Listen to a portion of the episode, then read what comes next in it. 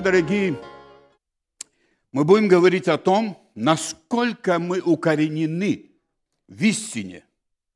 Брат Павел э, Устин, да, Павел Устин говорил о, о том, об истине. Важно знать ее. Важно знать ее. И важно быть укорененными в ней. Важно иметь под собой твердую почву. Очень важно. Вот об этом мы и будем говорить. Насколько тверда вот та почва, на которой мы стоим. И еще одно, о чем не так часто говорится, каковы наши духовные силы. Одно дело знать истину твердо, одно дело верить в нее, другое дело иметь силу духовную, притворять ее в нашей жизни. Вы согласны с этим? Вот об этом и будет идти сегодня наш с вами разговор. Знаете, понятно, что для того, чтобы, для того, чтобы дерево стояло крепко, нужно иметь, нужно, чтобы оно имело хорошие корни, мощные, правда? Как, как? Совершенно верно.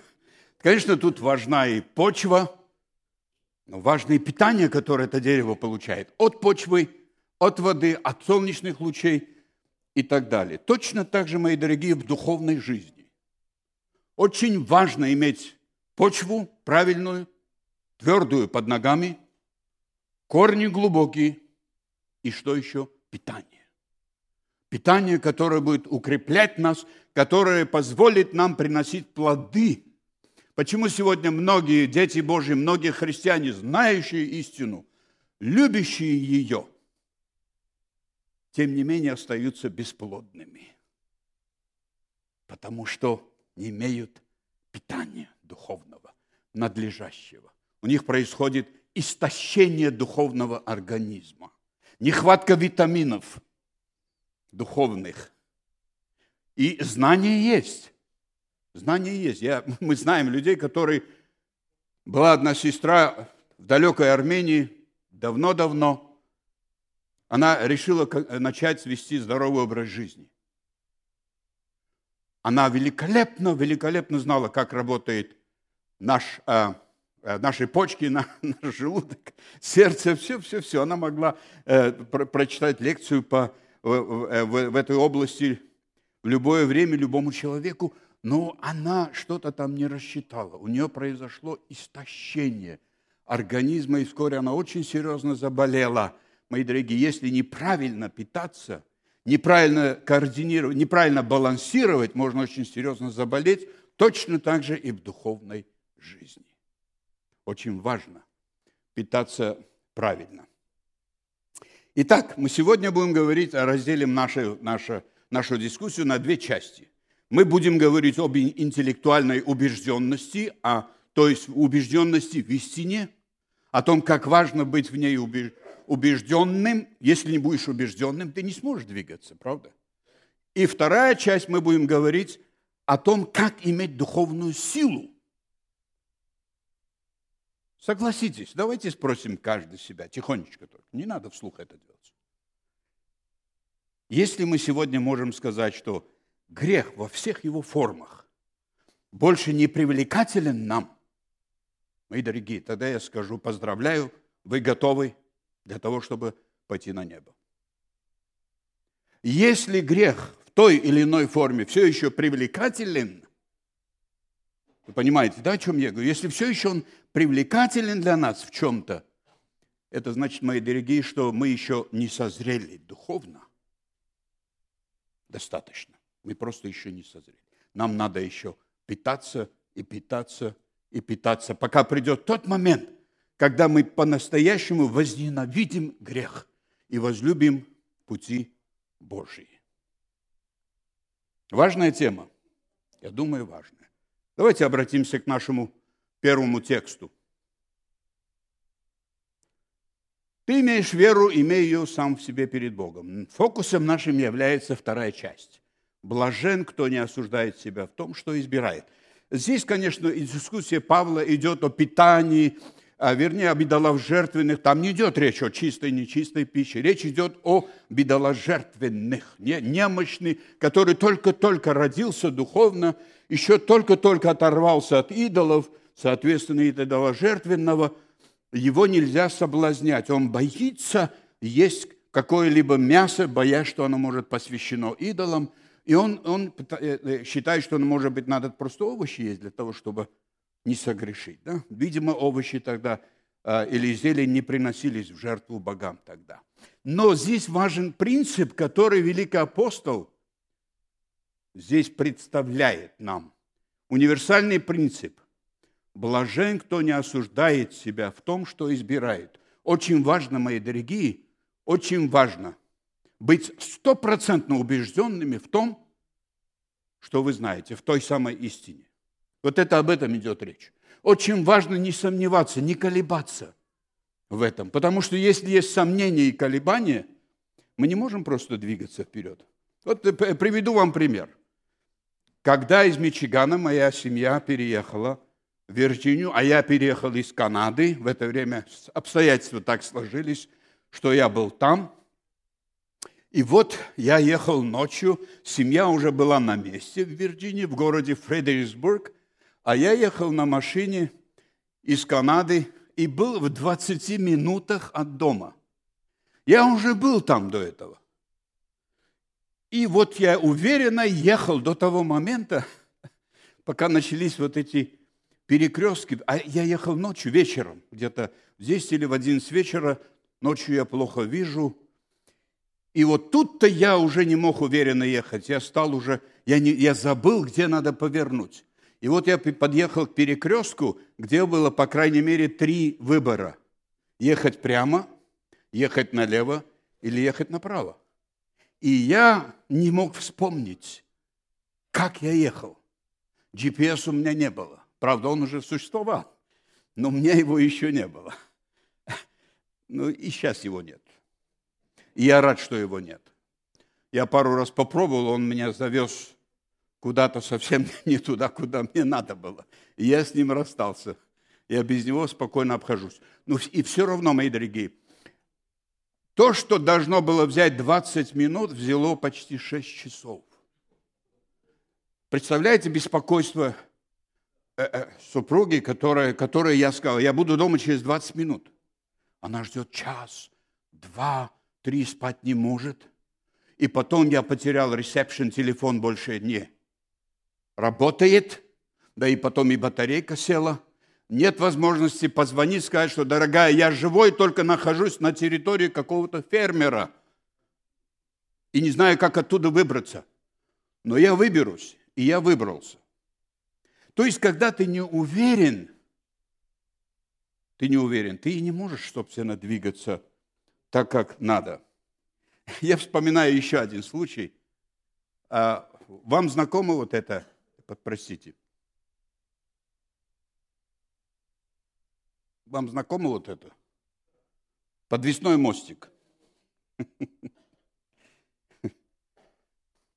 Мы были в Сочи, Сочи, город Сочи. Это было давно еще, в советское время. Там у нас были подпольные курсы.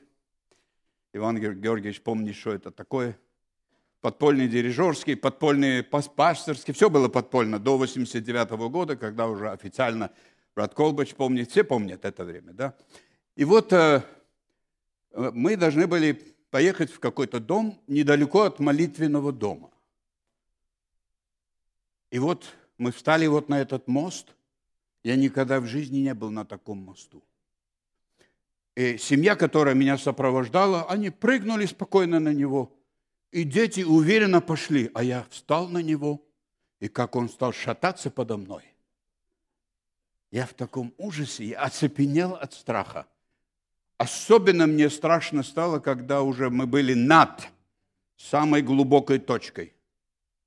Представляете, вдруг этот мост стал шататься подо мной вот так. Это от моего страха, от, моего, от, от, от того, что я делал неправильные движения от страха. Мост вот так просто играл, как люлька. И я в еще большем страхе был. Я ухватился вот за эти веревочные поручни, так сказать, крепко. Я так сжал, я думаю, сейчас порвется это все. и как очень хорошо известное нам животное, не, не хотел двигаться. Мне говорили, да, Григорий, не бойся, все нормально, ничего не случится. Люди каждый день идут по этому мосту. Я говорю, да, но не я. Я не иду каждый день по этому мосту, и я не могу двинуться. Минут 20 меня уговаривали. Наконец, наконец, естественно, мы опаздывали, надо было оторваться, и кое-как большими муками я дошел до конца, и я просил, чтобы больше той же дорогой не возвращаться, если можно. Оказалось, другой дороги не было. Мои дорогие, очень важно иметь под собой твердую почву, тогда будет и уверенность. Точно так же и в духовной жизни. Мы пока все еще говорим о интеллекту, об интеллектуальной убежденности, первой части. Да? Итак, говорят, я не знаю, насколько это правда, но говорят, что когда Господь проводил народ свой через Черное или Красное море – там есть два перешейка. Что некоторые предполагают, что, скорее всего, он провел их в этом месте, вот в этом месте, где есть подводное плато, то есть как бы скальная дорога под водой. То есть воды разошлись, и народ спокойно прошелся, как по асфальту. Так говорят. Так или не так, но мы одно знаем, что, несомненно, Господь сделал эту дорогу очень удобной, потому что там были маленькие дети, там были беременные женщины, старые люди, пожилые, больные. Естественно, они должны были комфортно переходить, да еще довольно быстро, поскольку их кто-то преследовал. Так говорят. Я не знаю. Это, это не важно, мои дорогие. Это не важно. Давайте посмотрим наш следующий стих. Что говорит Яков? Сомневающийся подобен чему? Морской волне, ветром поднимаемой, развиваемой. То есть, то есть она не постоянна, она не может спокойно, только если штиль, штиль, ветра нет, тогда она может спокойно. А если ветер, ураган, шторм, она просто вот так поднимается, э, и ветер этот ураган или шторм уносит эту волну. Я однажды был на океане, и второй раз больше не хотел быть. И до сих пор я там не был еще. И не собираюсь, если только придется, правда. Мы там чуть не утонули из-за этой самой большой волны. Она не только не постоянна, она еще опасна. Так, и вот люди, которые сомневаются, становятся вот такой волной, куда, которую, которую ветер или шторм или ураган может унести куда угодно, еще они могут кого-то сразить, кого-то ударить, кого-то утопить. Потому что ты не можешь кого-то убедить в чем-то, в чем ты сам сомневаешься. Правда или нет? Как я могу убедить других, если я сам сомневаюсь, если я сам не уверен в этом? Поэтому, дорогие, очень важно иметь. Иначе именно в силу, вот, если не будет этой уверенности, я не смогу убедить, следовательно, я останусь, как вот эта пышная смоковница – очень пышная, но чего на ней, нет, на ней нет? Плодов. Это инжир или смоковница, а там всегда плоды идут вперед. Потом уже листья. Вот почему, вот почему, когда Иисус подошел, не нашел плодов, была одна листва, а плоды должны идти в начале. Они растут в начале, потом листва идет.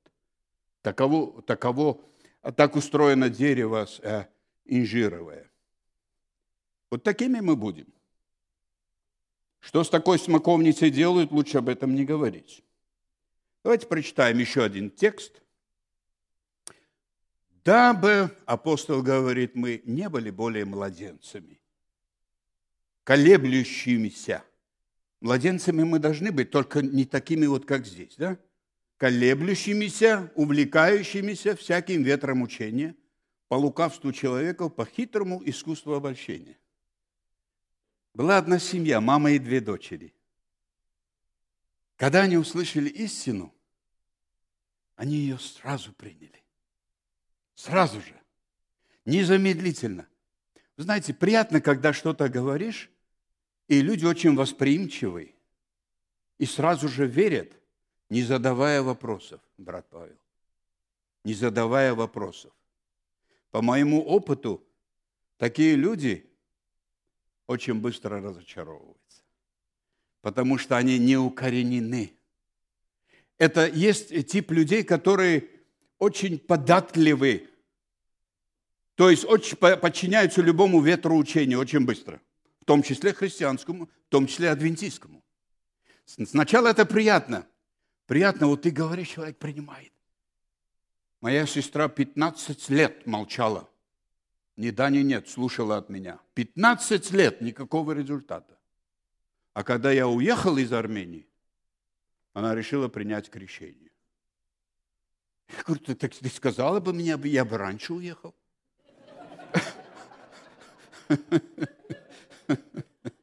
Но что я хочу этим сказать, дорогие? То, что, то, что она долго думала, потому что она вопросы задавала.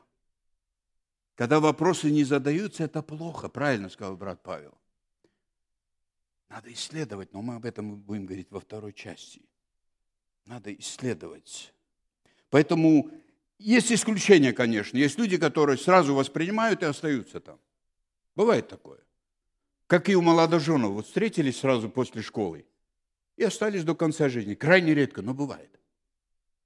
А чаще бывает наоборот, да? Так и здесь. Ну что ж, я сам был... Э, вот эти люди, вот эта женщина и две дочери, они очень быстро потом нашли другую церковь, имеется в виду другую деноминацию, потом еще другую, еще другую. И вот так они мигрировали из одного места в другое, не находя покоя. Поэтому, потому что, что там не хватало? Глубоких корней. Там не хватало духовной силы. Не было, во-первых, интеллектуальной убежденности полностью, и не было силы притворять это в жизнь. Давайте посмотрим еще на один стих, который брат Павел привел уже. Повторим его еще раз. Здесь говорится о верицах.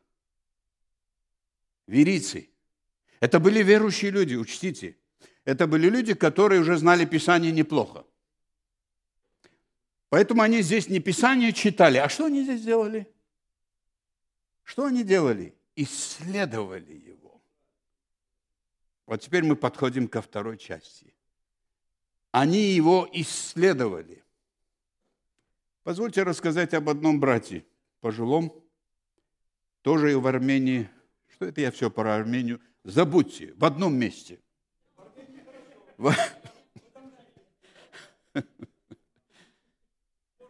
Я был молодой пресвитер тогда. И он как-то мне сказал, Григорий, ты знаешь, сколько раз я прочитал Библию? Я говорю, нет, не знаю, брат. 22 раза. А ты сколько? Я говорю, ну, может быть, раз семь, может быть. Но больше Новый Завет. Ветхий, может быть, раза три. Ну, к тому времени, часто больше – вот именно. А ты меня теперь учишь? Возмущенный вот такой надменностью, я проявил здесь непочтительность, о чем потом очень сильно жалел. Но я был очень возмущен. И я спросил его, задал ему вопрос. Вот вы читали 22 раза. Да. А вы хоть раз съели Писание? Он так посмотрел на меня. Что ты имеешь в виду? Я говорю, я как раз то и имею в виду. Вы хоть раз съели его? Он говорит, объясни, что ты хочешь сказать. Я говорю, я хочу сказать, что вы исследовали и исполняли его в жизни или только читали. Потому что одно дело читать, другое дело исследовать и исполнять в жизни. Исполнять в жизни. Вот это наша вторая часть, мои дорогие. Почему? Потому что именно здесь кроется, именно здесь находится наше духовное питание. Именно в исследовании и в старании исполнять его. Тогда мы будем духовно сильны. Вот почему об этом не так часто говорится, потому что, потому что люди любят философствовать. Что такое миссионерская работа? Миссионерская работа – это когда мы пытаемся посредством аргументации убедить кого-то – в истине. Вы знаете, что в Афинах на площади были и в других древних городах, были такие места, где люди собирались для дискуссий, известные философы собирались, туда однажды понесло и апостола Павла, мы это знаем хорошо, и там они дискутировали, делились истиною, которую знали, кто какую знал. И толпа стояла и слушала.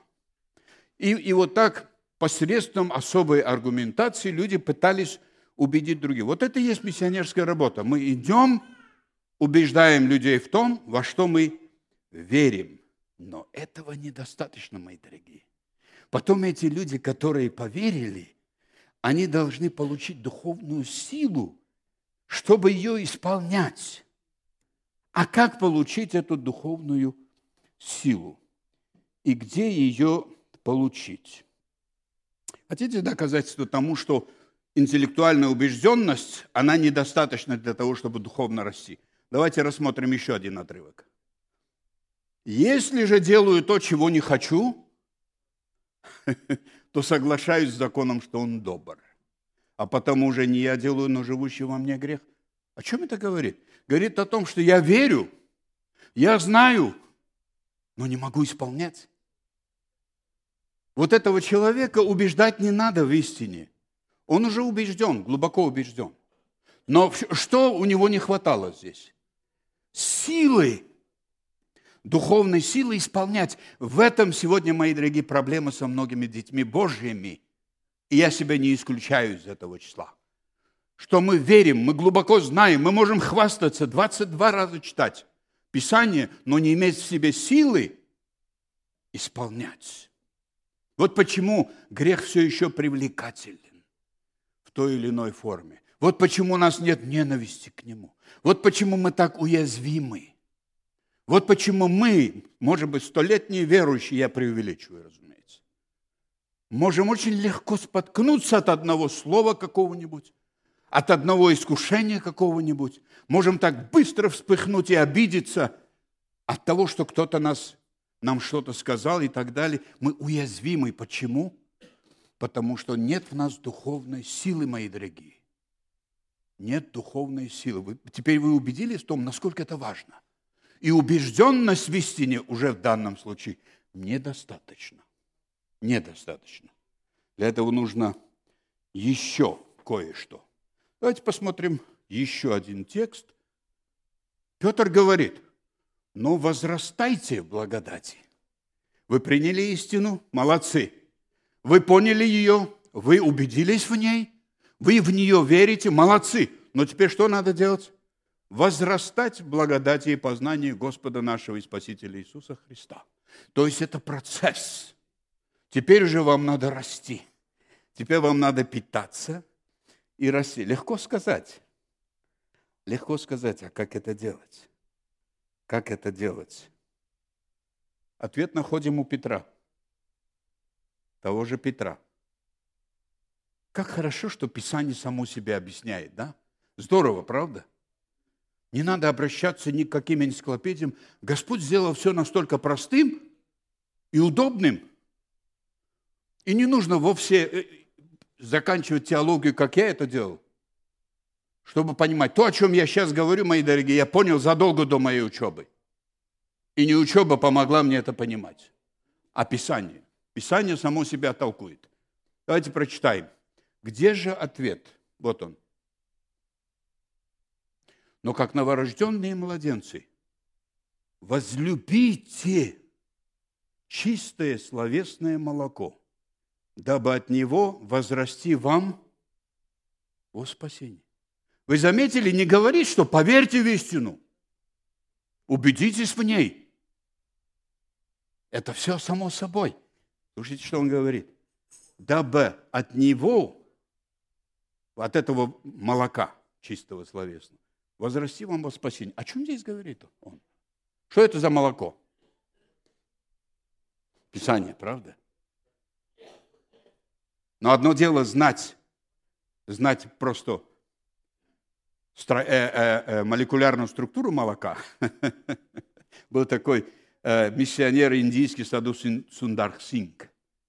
Он говорил, что некоторые, некоторые знают о молоке все. Там все-все знают, всю структуру. А я просто его пью. Не зная, из чего оно состоит. Ну, на самом деле, чтобы наслаждаться молоком, нужно ли знать, сколько там витаминов В, Е, С, я не знаю, что кальция сколько, какое количество. От того, что я не знаю, сколько кальция в молоке, и вы выпью его, это, оно не станет мне меньше давать силы или благословения. Правильно? Это, разумеется, разумеется, важно знать, хорошо это знать. Но о чем все-таки здесь апостол говорит? Чтобы от него возрасти. Это говорит о том, что не читать просто, мои родные, слушайте внимательно, не просто читать, а исследовать. Исследовать и исполнять. Исследовать и исполнять. Два «и», запомните. И, и. Исследовать, исполнять. Исследовать, исполнять. Помните, кто блажен? Слушающий? Исполняющий. Можно взять и отрезать последнюю часть? Оставить только слушающий. Можно, тогда ты уже не блаженным будешь, а полублаженным. Да? А есть такая коммерция э, на английском, да? Almost okay – это не. Okay. Значит, быть почти блаженным это, – это не быть блаженным, это вовсе им не быть. Надо им быть.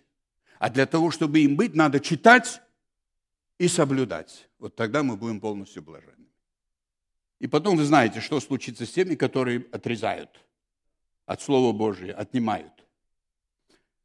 Вот об этом здесь и идет речь.